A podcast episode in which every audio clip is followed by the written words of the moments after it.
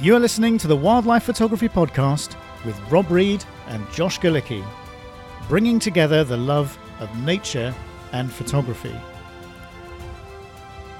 Episode 2 The Future of Wildlife Photography.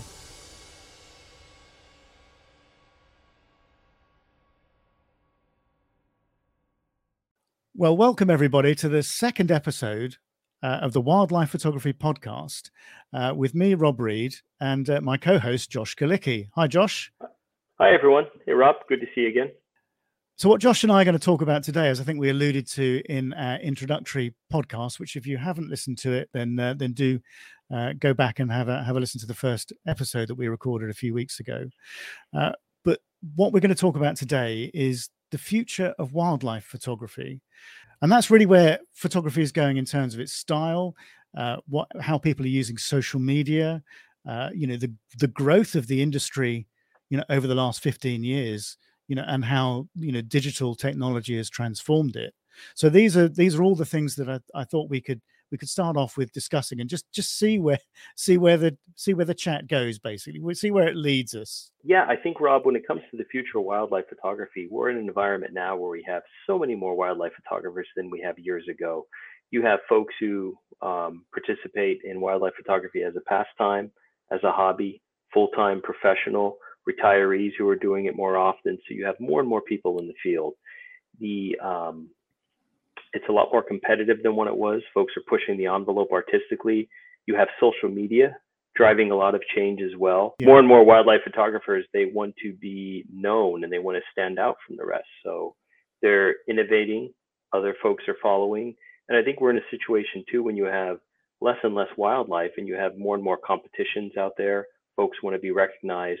There's also a lot more stress on the wildlife. So I think uh, moving forward, looking at where we are and into the future, I see trends changing. I see uh, many more focal lengths being introduced. You know, you can have an incredible wildlife shot at 24 millimeter just as you could at 600 millimeter. Whereas years ago, it was the longer focal length than the 600 millimeter. The more literal shots. We're more we're away from we're getting away from the literal as we move forward. And in addition to that, there's stronger expectations for wildlife photographers. If you do shoot literal, it needs to tell a story or it needs to demonstrate the plight of a particular animal, has a conservation purpose to it. So um, I think there's a lot more responsibility because there's more wildlife photographers. There's a greater responsibility as well in light of what's going on with our wildlife populations across yeah. the globe. So things yeah. are changing very quickly. And, and how many subjects are there you know within what you've just said for us to sort of explore in future episodes as well. It's not you know just yeah. the future of wildlife photography in terms of one or two elements. There's so many sort of pieces of the puzzle here that i think we can we can explore. And you know uh, in fact what you were saying was sort of brought back um, you know when you were talking about um, the difference the different sort of mindsets of people that are going out and and uh, sort of getting involved with wildlife photography and basically their sort of well one their expectations and, and, and be what they want to get out of it.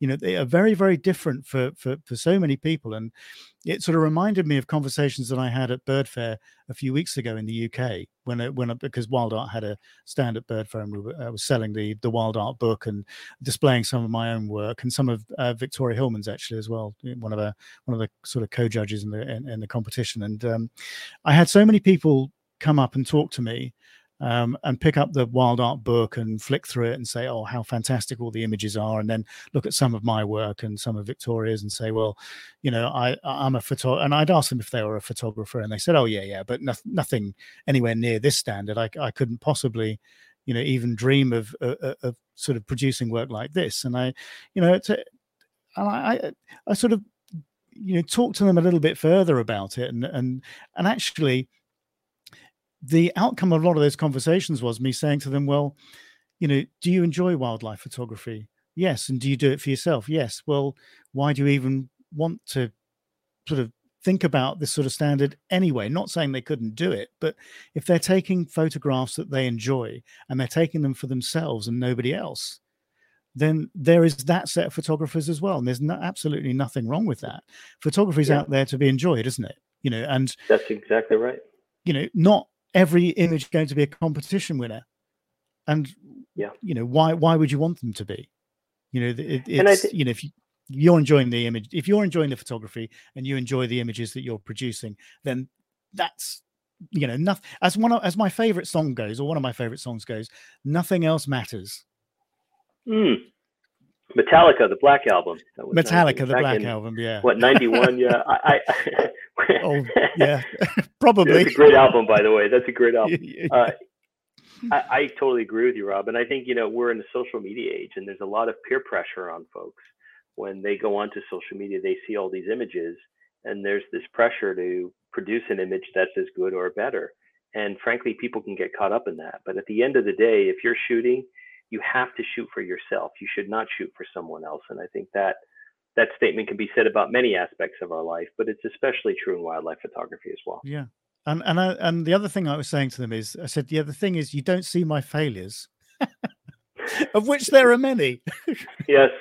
Yes. Uh, I'm the same way. Yeah. You don't see that on social media or what's posted. No, and that's you how you learn exactly something that you and i have really noticed you know uh, p- particularly with being involved with WildArt photographer of the year and that's the sort of transition away from the sort of more literal style of photography that i guess we were all introduced to when we first started um, taking pictures of wildlife to the more artistic and that, that is something that we've seen quite a lot of and, and actually the competition encourages uh, you know in, in WildArt photographer of the year and it se- seems to be sort of particularly you know the, the, europeans that have that have led that transition uh, but I, i've just been amazed by it and I'm amazed by the images that have that have been coming into that competition and the, and the images that I've been seeing on social media, the way the sort of trends are now starting to go. Yeah, I totally agree. I mean, these the, the trend from the literal image to the more artistic image, I think that's happened over the past 10 years, and you're right. It's definitely started in Europe. I think maybe a direct correlation to that is there's so many more wildlife photographers out in the field now than there were years ago. And, you know, competition breeds uh, innovation, if you will. I guess that's an economic way of putting it. But at the same time, the more people you have in the field, people get sick of seeing the same old image, whether it's a profile shot, animal in the center of the frame, a diagnostic shot, if you will. And there begins to be a drive in people looking at wildlife photographs and thinking, okay, everybody's taking the shot. How can I be different? Um, and you can see that evolution uh, not only uh, in photo contests that have been around for been around for many years, but you can see that evolution even in social media. I've been following it over the past few years, and I think that trend it's definitely starting to pick up in North America as well. Um, you have more and more photographers looking at different ways to photograph wildlife, and I see it kind of evolving down two paths from my from my standpoint. Um, it's looking to tell a story rather than just a diagnostic shot of the animal, or looking to be more artistic, uh, looking to capture the animal in a different light, or maybe the animal isn't even uh, a significant piece of the composition. Maybe it's just a supporting role in the composition. So uh, many different many different trends going on right now, and it's frankly exciting. Uh, yeah, because it's the, so innovative.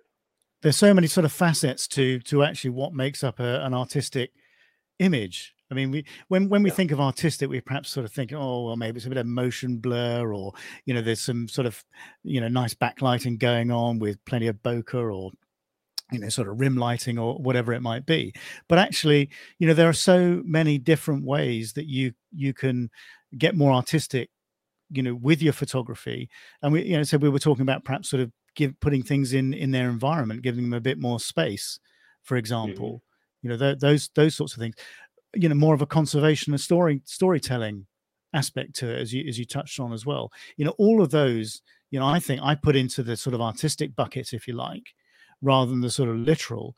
And, and when you know when you listen to judges when they judge competitions, you know you pick up on certain things that they are all generally looking for and they're looking for images that have impact because they've not seen a particular approach with what might actually be a very very common subject I mean, I remember the yeah. first bird photographer of the year, for example, was one with a mute swan. I mean, you can't get more common than that, but it was just done in an artistic way uh, which made it stand out.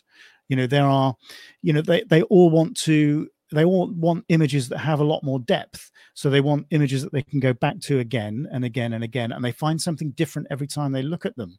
So they're a bit more complex. in the way that they're Yep. you know the way that they're constructed. Uh, they want to they want to to to see it as as you were talking about.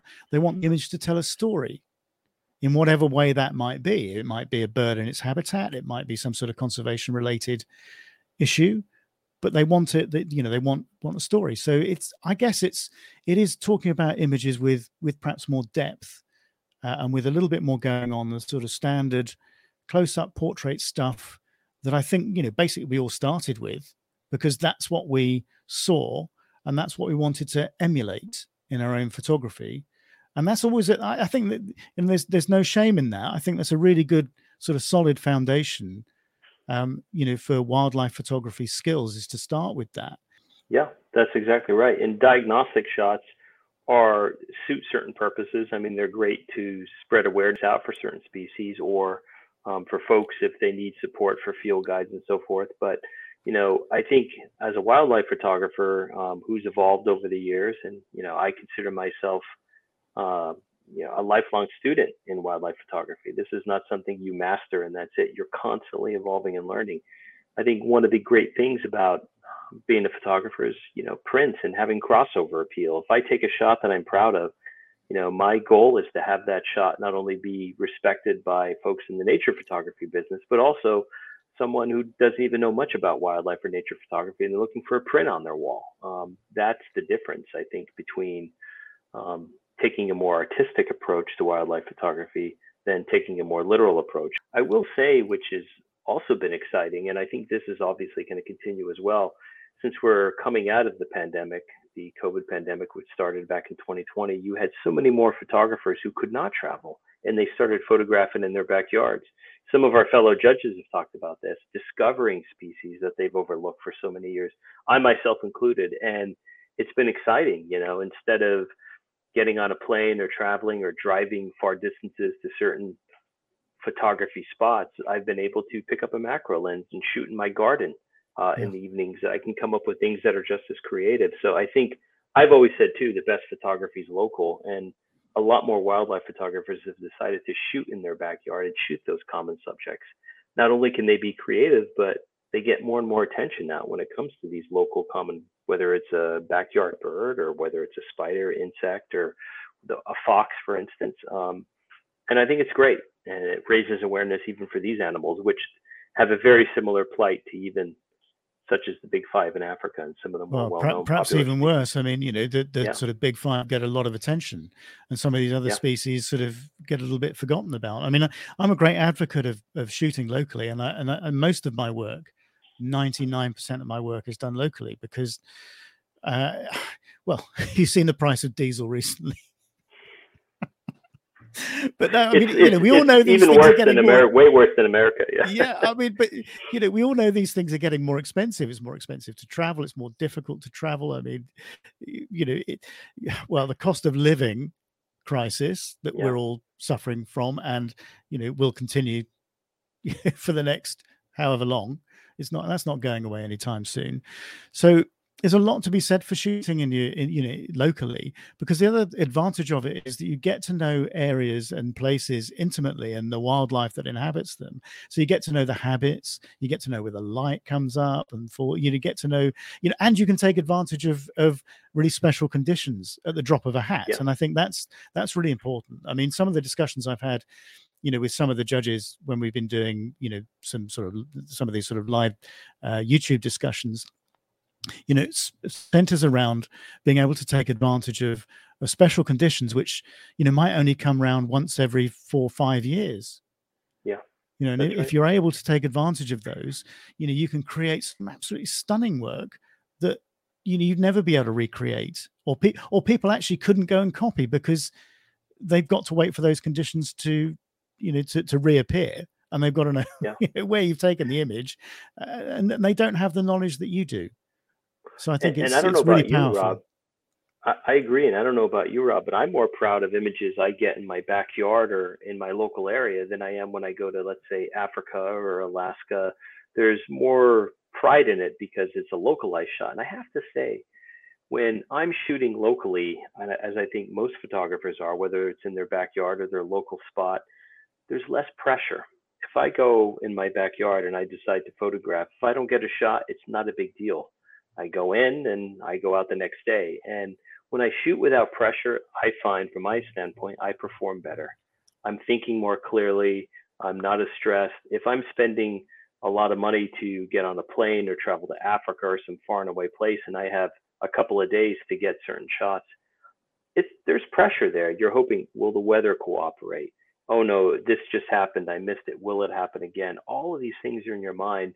If you're shooting locally, you don't have to worry about that pressure. At least for me as a photographer, I know a lot of others feel that way, and I produce better material that um, when I in situations where I know the terrain, I know the animal behavior, I know what to expect, and I have the time to put myself where the lighting conditions are more optimal. Um, and it set, it sets yourself up for success. I always say the best shooting is local and the most yeah. enjoyable from my standpoint.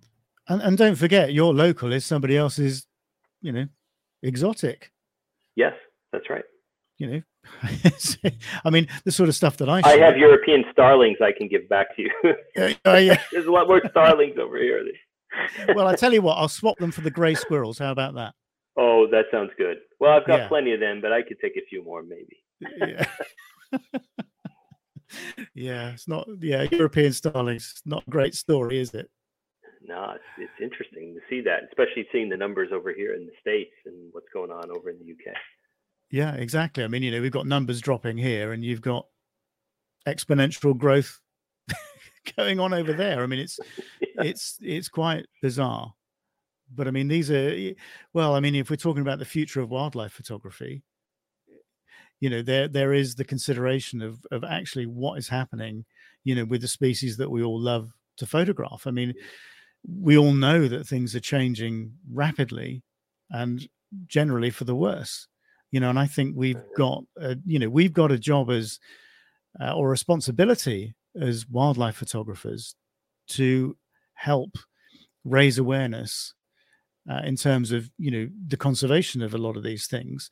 And actually by taking you know amazing images that that stand out and taking them in different ways you know i think can help that you know it, photography plays a really important role in in conservation because it it highlights species that people perhaps aren't weren't previously aware of you know and an engaging yeah. image can do well can do so much because it's people won't sit and read a thousand words about you know an orangutan who's having its habitat destroyed for the sake of agricultural growth let's say but when they see an image of an orangutan hanging off of a you know a, you know of, of a machine that's cutting down its its home, then that really does hit home. That resonates with people, and all of a sudden they yeah. they think, "Hang on a minute, what's going on here?"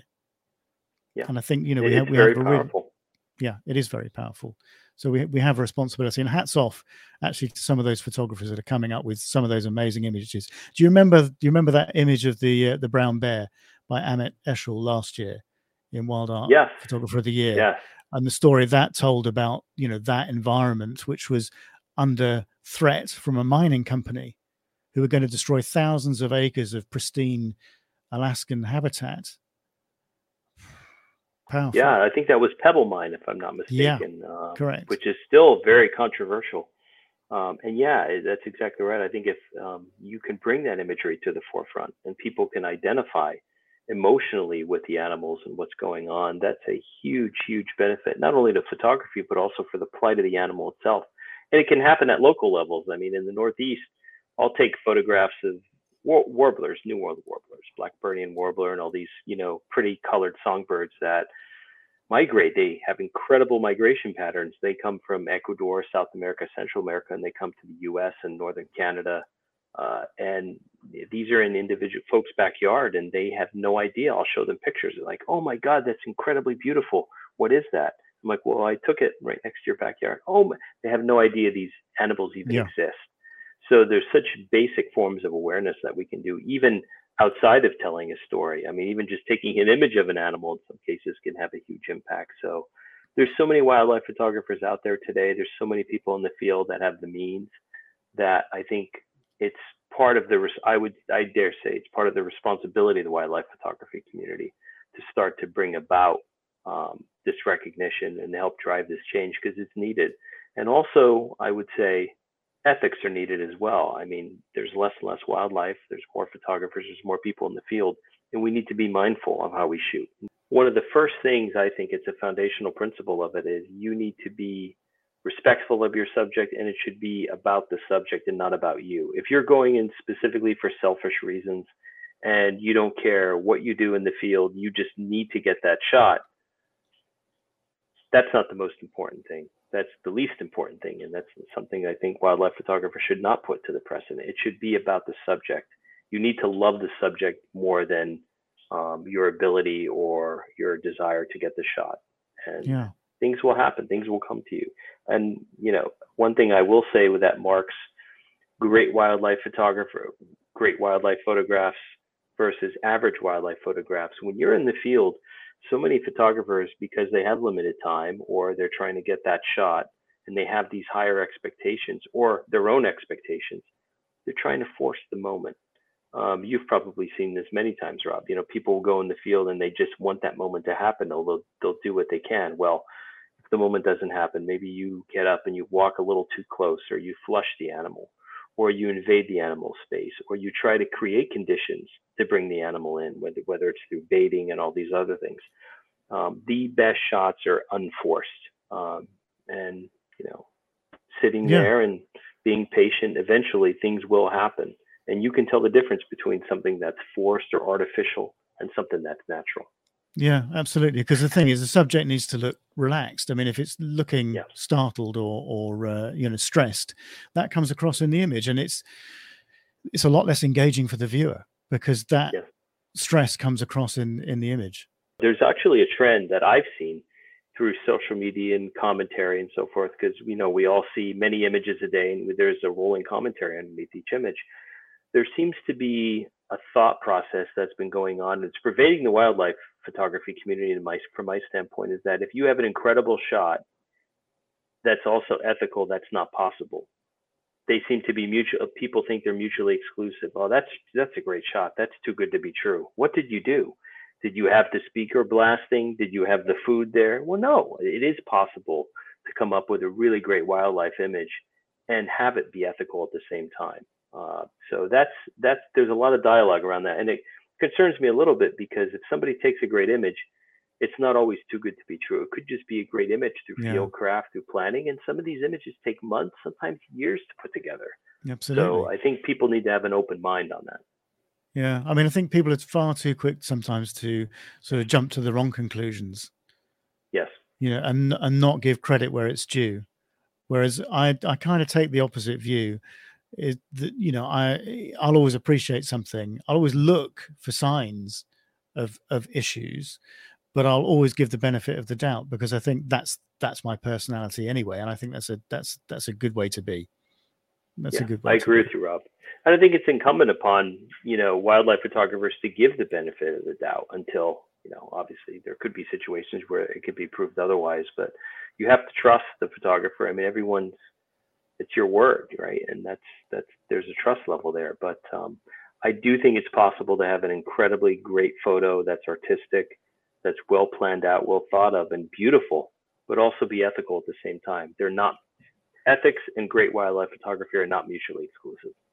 Uh, absolutely, uh, couldn't couldn't agree with you more. So I guess the the other thing about you know when we're talking about the future of wildlife photography, I mean, look how technology has moved on in the last 15 years. I mean, look where we were where we were 15 years ago, and when I first picked up, let's say the, the Canon 5D, you remember the original 5D, the 12 megapixel, I may, you know, game changer of a camera, which it was at the time.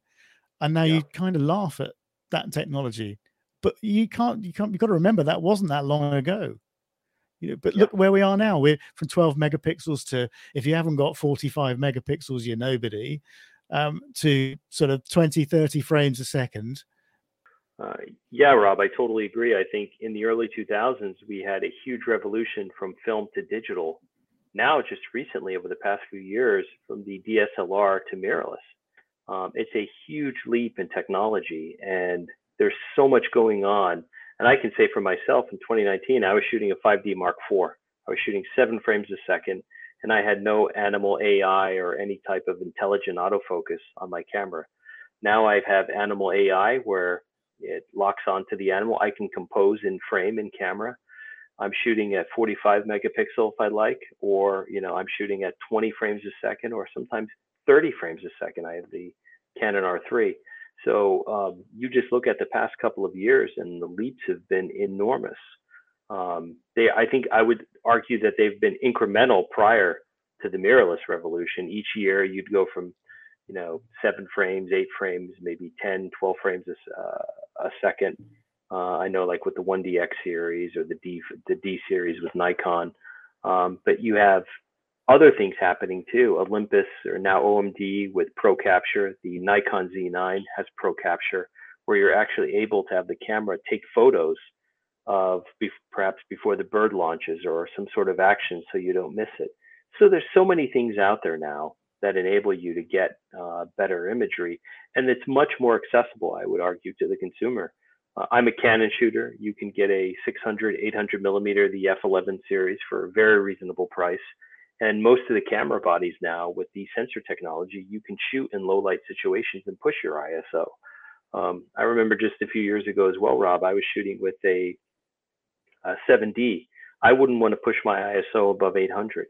Now, in certain cameras, 6400, 8000, 10,000, 12,000, I, I don't even blink.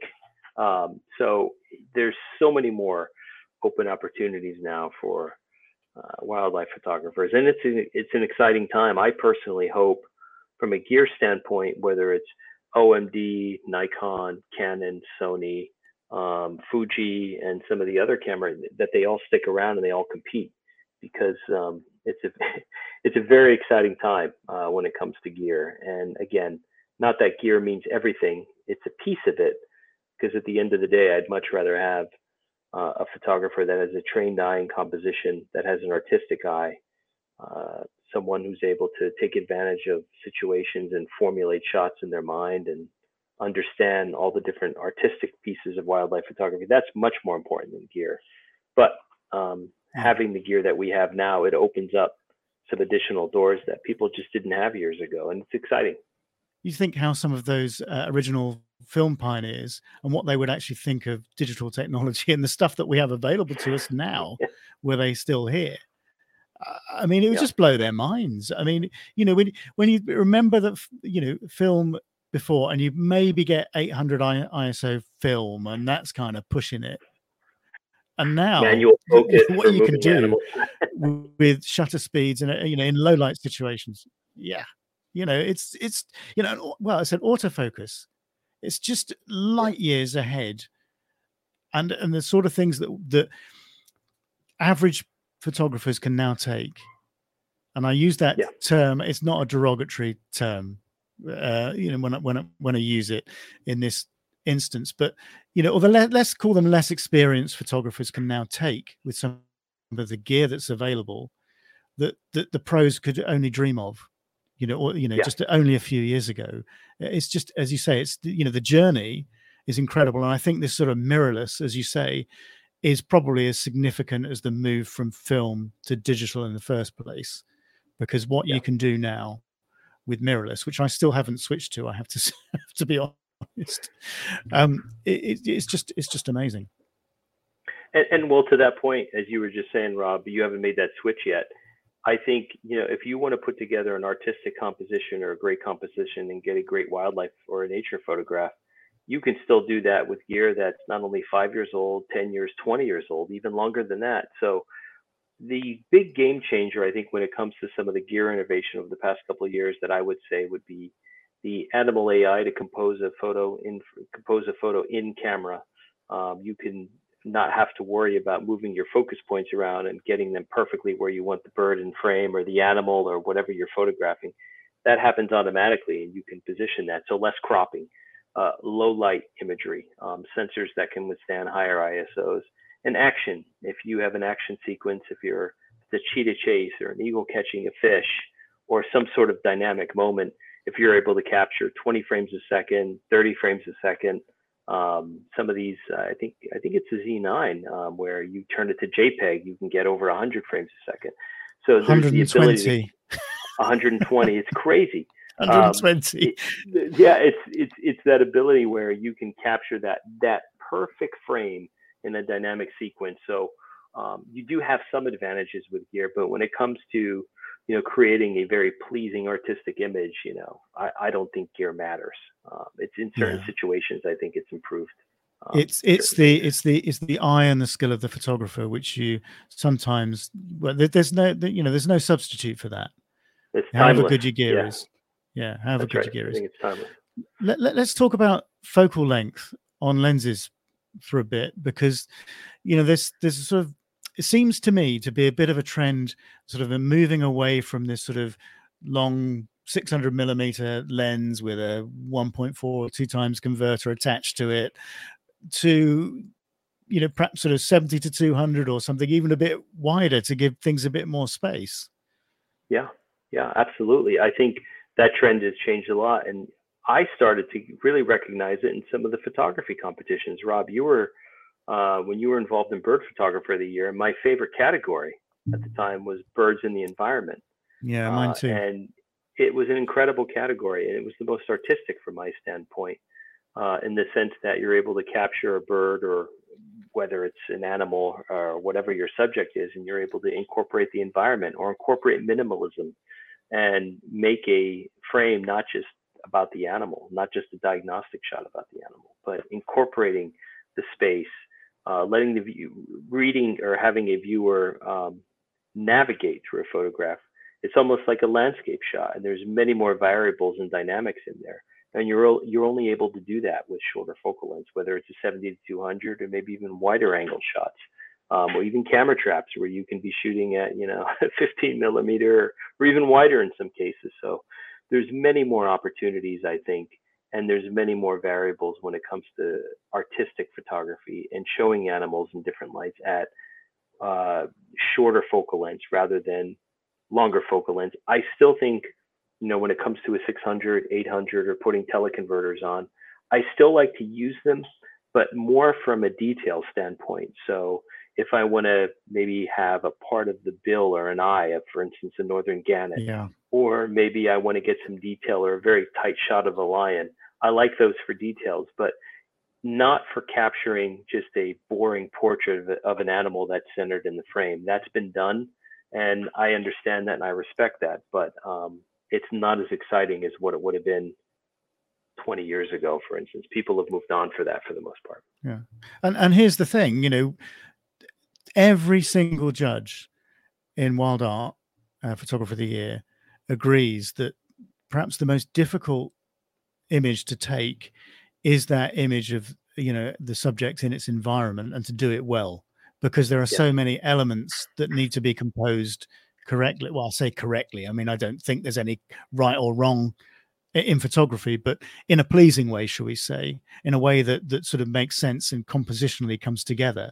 It's it's that is the most difficult thing to do because you not only have to think about the subject and where it's placed you have to think about every other element of the frame as well. When you're when you're taking a close-up portrait of something yeah okay you know we all think about you know perhaps minimalist backgrounds. We all think about you know having nothing in the foreground to distract distract the viewer.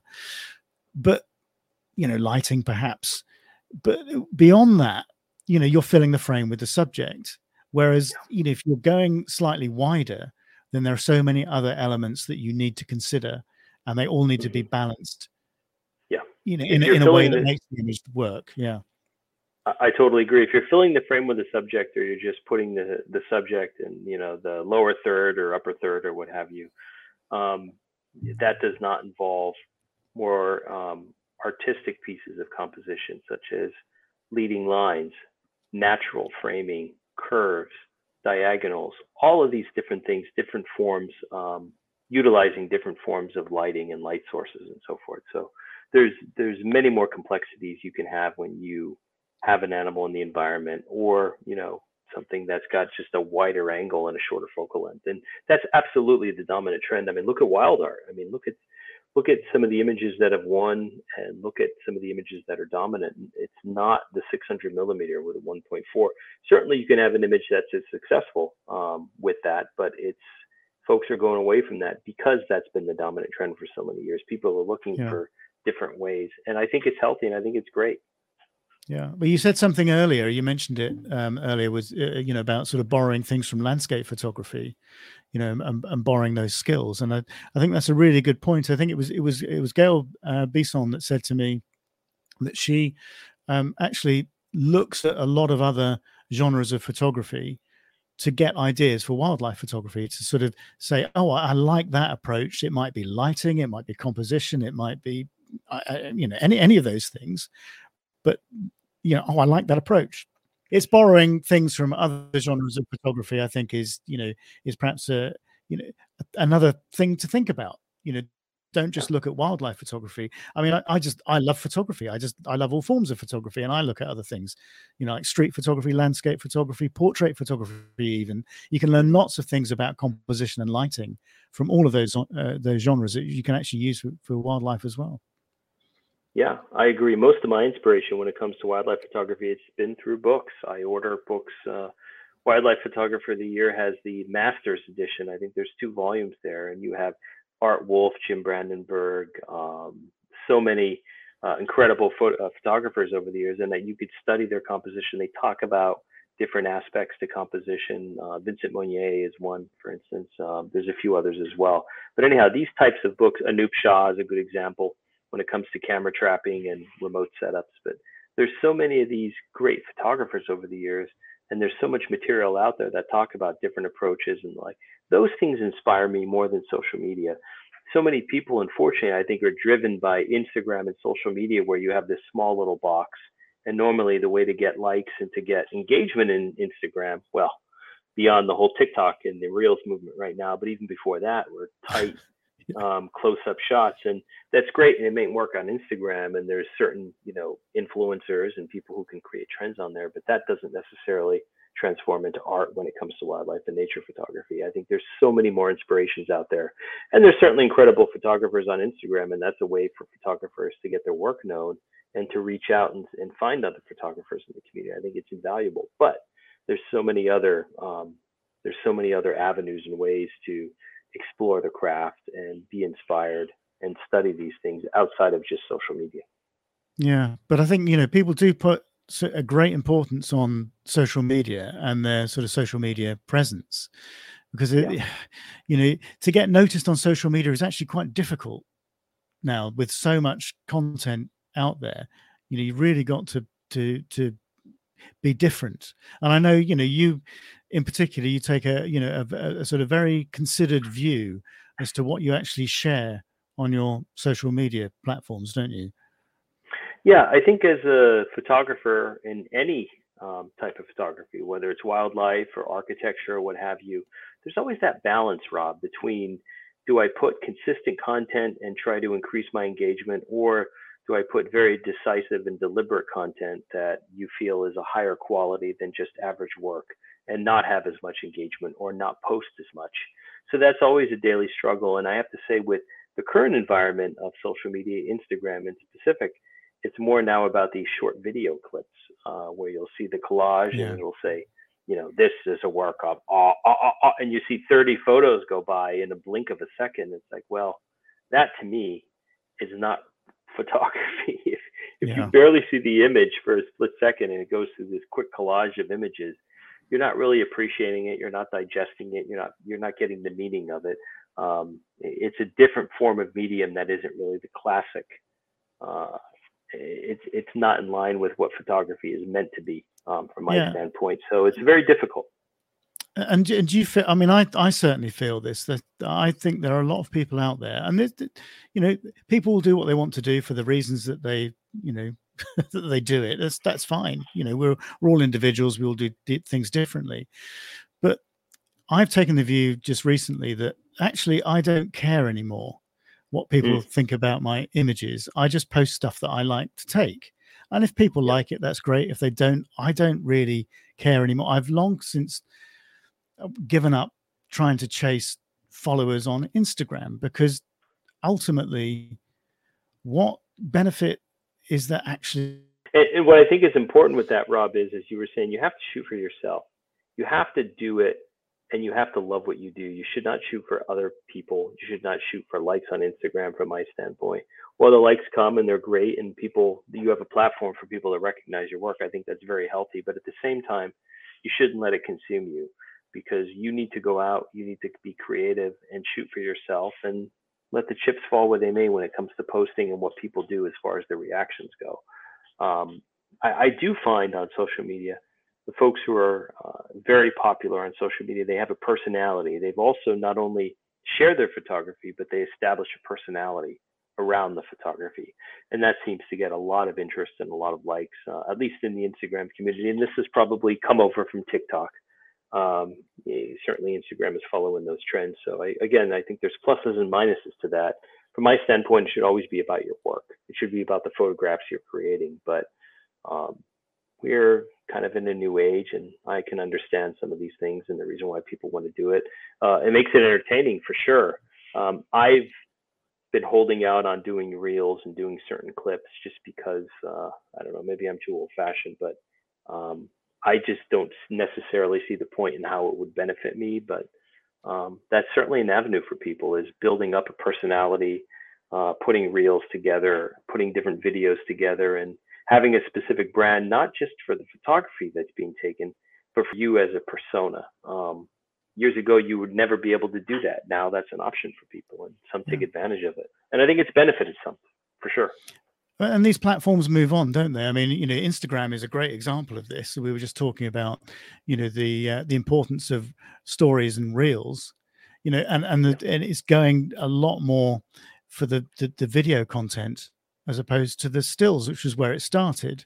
And for me, that's that's what I loved about it was people yeah. sharing their stills photography. But now it seems that there is this competition with TikTok going on, uh, and certainly in my own feed on Instagram, I have to scroll past thirty videos before I get to a still now.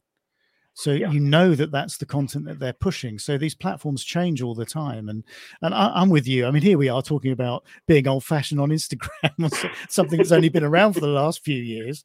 Uh, but it's crazy, isn't it? I mean, these things do move so quickly. So what's what's yeah. flavor of the month? You know, today, next month is it could be something different. So your whole account you know could not be destroyed but it, it could that you know perhaps the emphasis of your account could could move on you know and, and be left behind if you don't yeah. then embrace the content that they're pushing and i've certainly seen that with instagram with uh, stills photography versus a lot of the sort of short videos that they're, they're they're now pushing because that seems to be where that platform is going which i think is a shame I, I totally agree with you. You know a lot of the video material that's in there it's great. I mean you could tell there's some of it's very artistic and there's a lot of work that goes into it but um, i think it's for a certain audience and some people think it's more entertaining but i do hope in the future there is a new platform for wildlife photography and maybe there will be another whether it's an application or a website or something. Maybe we can go back to maybe we all go back to flickr who knows? Well uh, who knows? but well, well, maybe if somebody wants to invest a you know a couple of million bucks or something in uh, in a platform, WildArt could do it. How about that? Yeah, the WildArt social media platform. That'd be cool, wouldn't it? I do hey, know. I've often and... I've often thought of it, but yeah, I said you, you, yeah, you certainly need people with expertise and with a bit of money to sort that out. So. and and having you know a platform that's outside of a phone app would be great. I mean, the whole point of it. I love enjoying uh, photographs on a much larger scale. And some of the images we were just talking about that are more artistic, the shorter focal length, you want to bring them up on your monitor. You really don't want to look at those on the phone. If I have a yeah. you know uh, an animal in a landscape or you know some sort of image that's meant to be viewed in a larger scale it's very difficult to appreciate that in instagram. You could to a certain extent but it's better to be viewed on yeah. a large screen or in print frankly. Absolutely. But we live our lives on our phones don't we? This is true. Uh, this is true. How often There's do you walk down the, well how often do you walk down the street and you walk you, you look at the people that are walking on the pavement and they're all they're all heads down you know scrolling with their thumb on their phones yeah. And this this is the world yeah. we we live in, I guess. I'm sounding yeah, like a, then that's not changing. no, no, doubt, that's not changing. Not changing anytime soon. Well, I think that's a good place to leave it. We certainly covered quite a few topics there when we were sort of talking about the future of wildlife photography. So, uh, Josh, thanks as always for your time. Um, and thank you to everybody uh, who's listened to this episode. I hope that uh, it's been enjoyable and you've got something out of it. Uh, not sure what we're going to do for, for episode three. Uh, we'll have a think about that and uh, and and get that together shortly. But I said thanks everybody for for listening, and we'll see you all again next time. Thank you all.